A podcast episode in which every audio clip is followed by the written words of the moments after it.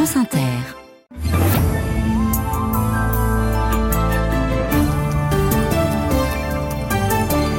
Et c'est l'heure de votre journal, Éric Delvaux. Bonsoir. Bonsoir Thomas, bonsoir à tous. Il réclame un meilleur salaire et un statut aligné sur celui de la police nationale. Les policiers municipaux se sont mobilisés aujourd'hui devant les préfectures, rassemblement à, Paris également. Fabien Roussel, lui, a été reçu à, à Matignon. Le secrétaire national du Parti communiste est venu demander des mesures d'urgence pour tous les bas salaires. Faute de quoi, prévient-il, le pays pourrait craquer. Elle a une également ce soir la Société Générale qui devrait annoncer lundi la suppression de 900 postes, principalement au siège de la Défense. Un examen psychiatrique va être réalisé sur l'assaillant au couteau qui a blessé trois personnes ce matin, gare de Lyon à Paris. Le pronostic vital est toujours engagé pour l'un des trois blessés. L'actualité à l'étranger avec une chaîne humaine aujourd'hui à Berlin entre 150 000 et 300 000 manifestants selon la police ou les organisateurs, tous venus dire leur inquiétude face à la montée de l'extrême droite allemande. Et puis nous irons à Dakar, car la crise s'accentue au Sénégal. La présidentielle qui était prévue dans trois semaines est reportée sans nouvelle date annoncée.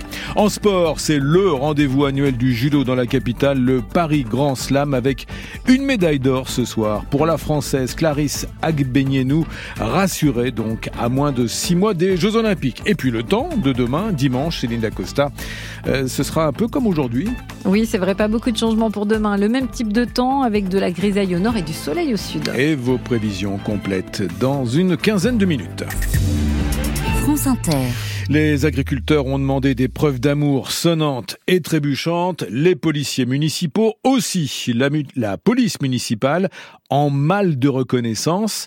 Elle a donc mobilisé ses troupes cet après-midi devant les préfectures, à Paris aussi, place de la République, pour de meilleurs salaires et une meilleure retraite. Reportage dans la capitale, Sandrine Etoa-Andeg. Fabrice, policier municipal dans l'Essonne, a fait le calcul. J'ai fait une simulation, j'ai 52 ans, j'ai 18 ans de service. En partant à 59 ans, j'aurai moins de 900 euros par mois.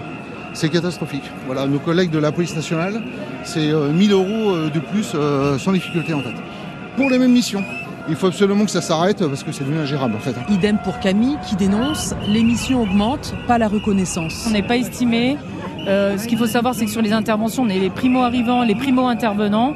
Et malgré ça, en fait, on est délaissé pour compte.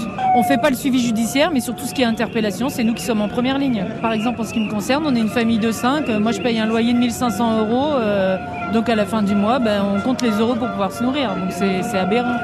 Tu vas risquer ta peau tous les jours sur le domaine public. Poursuit Jackie Mahé, délégué syndical à l'UNSA Paris, qui va maintenir la pression sur le gouvernement. Ce n'est pas la dernière action, croyez-nous. Et si demain on doit appeler à des blocages pendant les Jeux Olympiques, on le fera. On demandera à ce que les centres de surveillance urbain soient fermés. On demandera à couper les écrans. Nous avons tout un tas de possibilités. Gabriel Attal vient de prendre des décisions pour les agriculteurs. Les policiers municipaux veulent aussi être entendus pour faire entendre, pour faire entendre toutes les colères salariales du pays euh, et de tous les secteurs. Le secrétaire national du Parti communiste avait rendez-vous aujourd'hui à Matignon. Fabien Roussel est venu réclamer l'indexation des salaires sur l'inflation. Il a été reçu par le directeur de cabinet du Premier ministre. Le leader du PCF était accompagné de quatre employés qui gagnent à peine plus que le SMIC.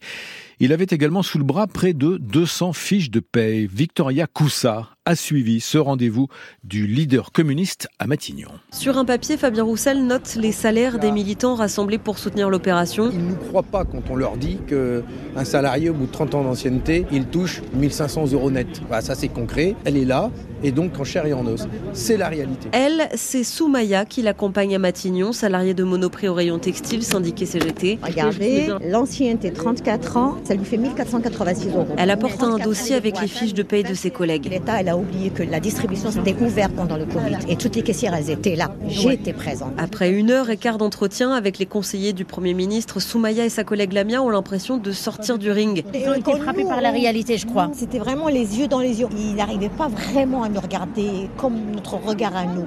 Euh, ils étaient un peu gênés. Là, ils ont dit qu'ils allaient étudier le dossier. On verra la suite. hein. Mais au moins, la réalité, elle est là. Ils l'ont vu aujourd'hui. Pas d'annonce concrète à part la remise d'un rapport en juin pour désmicardiser la France comme le veut Gabriel Attal, mais l'occasion pour Fabien Roussel de souffler sur les braises. Il faut que ça monte, comme l'ont fait les agriculteurs. Peut-être qu'un jour on ira bloquer les autoroutes, on ne sait pas, on verra bien. Lui qui a déjà appelé à envahir les préfectures il y a quelques mois, en vain. Victoria Coussa, qui a donc suivi euh, cette, euh, ce rendez-vous du leader communiste à, à Matignon. Si l'on en croit le journal Les Échos, le groupe Société Générale s'apprête à supprimer environ 900 postes en France. L'annonce devrait être faite lundi en interne et ça devrait concerner principalement le siège du groupe à la Défense près de Paris. La Société Générale emploie dans le monde 115 000 salariés, dont 56 000 en France. Des salariés français qui s'attendaient à une telle annonce, Raphaël Ebenstein. Les rumeurs, jamais formellement démenties par la direction, courent depuis plusieurs semaines dans les couloirs, confie un délégué syndical, et les salariés des services concernés, dont certains télétravaillent partiellement, ont été invités oralement par des chefs d'équipe à bien être présents lundi prochain au siège. Bref, autant dire que l'annonce semble anticipée et n'a au fond rien d'une surprise, soupire un autre délégué tellement les plans de départ s'enchaînent ces dernières années dans un climat social interne décrit comme plutôt tendu. La fusion en cours des réseaux Société Générale et Crédit du Nord doit ainsi déjà entraîner au total 3700 suppressions de postes et 650 fermetures d'agences en France avant la fin de l'an prochain. L'accord emploi signé par la direction et les syndicats et prolongé jusqu'en 2025 prévoit toutefois qu'il n'y ait aucun licenciement et seulement des départs sur la base du volontariat. Le pronostic vital est toujours engagé pour l'un des trois blessés ce matin, Gare de Lyon à Paris. Les deux autres euh, plus légèrement touchés, victimes d'un agresseur au couteau dans le hall 3. Il était environ 8 heures ce matin. À ce stade, la piste terroriste est écartée. Bonsoir Charlotte Piret. Bonsoir. Du service police-justice de, de, France Inter. L'agresseur qui a été euh, aussitôt interpellé est un Malien de 32 ans au profil perturbé. Hein. Oui, souffrant manifestement de troubles psychiatriques. Il l'a d'ailleurs annoncé lui-même aux forces de l'ordre et divers médicaments ont été retrouvés sur lui. Des éléments qui, s'ils sont confirmés par l'examen de son état mental qui doit avoir lieu selon le parquet de Paris, permettront probablement d'éclairer son geste, tout comme l'audition de ce trentenaire qui se poursuit en ce moment, ainsi que celle des témoins des faits qui ont d'ores et déjà permis de retracer le scénario de cette attaque. Ce matin, un peu après 7h30, l'homme aurait mis feu à son sac à dos avant de s'en prendre tout d'abord à une femme à l'aide d'un marteau et d'un petit couteau. Trois passants tentent alors de s'interposer, tous trois blessés, dont un plus grièvement au niveau du ventre. Son pronostic vital est donc engagé. Rapidement intervenus, les agents de la sûreté ferroviaire ont finalement maîtrisé l'assaillant, placé en garde à vue pour tentative d'assassinat. Au cours de ces premières heures d'enquête, les policiers s'emploient également à analyser les images de vidéosurveillance de la gare ou encore la téléphonie du mis en cause, dont le permis de conduire et le titre de séjour italien laissent à penser qu'il était arrivé depuis peu d'Italie, ou, ainsi que l'a rappelé le préfet de police ce midi, il était en situation régulière. Et une enquête est ouverte donc pour tentative d'assassinat. C'était Charlotte Piret. France Inter. Éric Delvaux. Es genügt, euh, ça c'est de l'allemand, en français, ça suffit. C'est ce que sont venus dire aujourd'hui dans les rues de Berlin entre 150 000 et 300 000 manifestants selon les chiffres de la police ou des organisateurs, tous inquiets de la popularité de l'extrême droite, à quelques mois de trois importantes élections régionales dans l'Est de l'Allemagne et du succès annoncé de l'AFD, ce parti anti-migrant et anti-système. Une chaîne humaine a donc déferlé devant le palais du Reichstag. Reportage de notre correspondant correspondante en Allemagne, Nathalie Versieux. Peu avant 13h déjà, la pelouse devant le Reichstag est noire de monde. Drapeau arc-en-ciel, affiche peinte à la main, beaucoup arborent un portrait barré de rouge de Björn Höcke, l'un des plus radicaux des chefs de l'AFD, le visage barré d'une petite moustache à la Hitler. Les slogans le plus souvent dénoncent l'idéal d'exclusion de l'AFD. Nous voulons que notre maman reste avec nous, ont écrit deux enfants sur un bout de carton aux côtés de leur mère brésilienne. Björn, informaticien de 34 ans dans une start-up de Berlin, est venu avec quelques amis. Comme je l'ai écrit sur cette affiche, nous ne voulons pas que la haine qui monte dans ce pays ait son lobby. Nous ici, nous sommes de toutes les couleurs et nous voulons que tous ceux qui veulent rester puissent rester.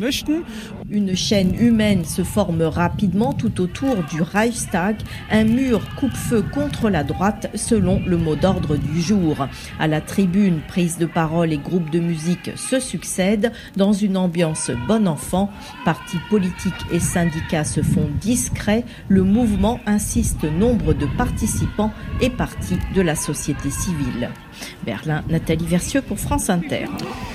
Il n'y a plus d'élection présidentielle qui était prévue dans trois semaines au Sénégal. Élection reportée s'inédiée, a annoncé cet après-midi le, le, président sénégalais Macky Sall, en raison de l'enquête d'une commission parlementaire qui s'intéresse à deux juges du Conseil constitutionnel, deux juges dont l'intégralité dans le processus électoral est contestée.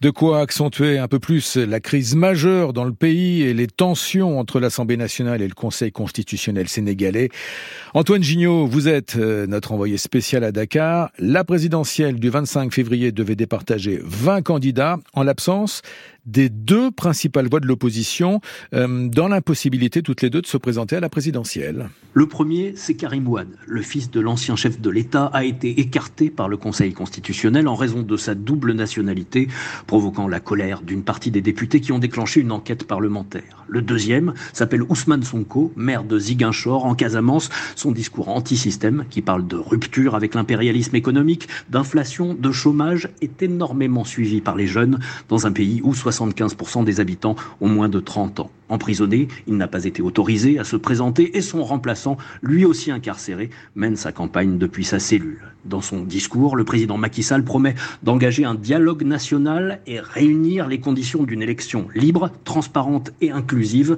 En français, il parle de cadre juridique. En Wolof, il martèle un appel à la paix.